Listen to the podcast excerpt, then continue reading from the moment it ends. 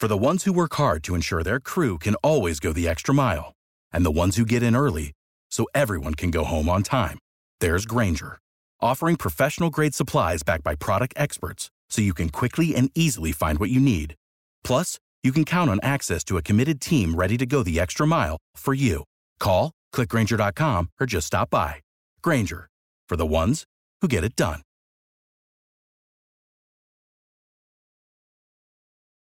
Boy, I got to hand it to the unions on this one. What an amazing con. I mean, they've been protesting around the country for an increase in the minimum wage. They want McDonald's burger flippers to get $15 an hour.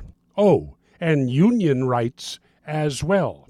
Just about everywhere you see protest for an increase in the minimum wage, you see unions involved. And now, guess what? In California, you already have businesses, restaurants shutting their doors in anticipation of a $15 minimum wage. So here come the unions to the rescue. Now, listen to this.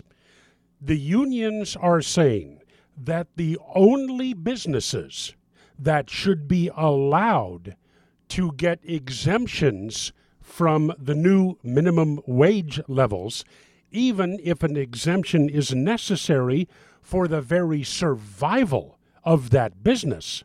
The only business that should be allowed to have an exemption would be a business that allows its workers to unionize. And once the workers have unionized, then the company can file for an exemption to the new higher minimum wage and pay their workers less.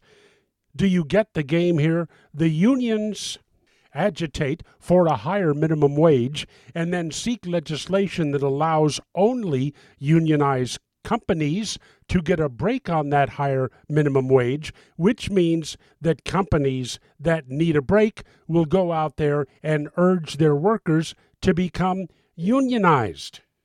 What an amazing scam! And it's Democrat through and through. In the Solomon Brothers Traveling Studio, Tallahassee, Florida, it's Neal Boortz.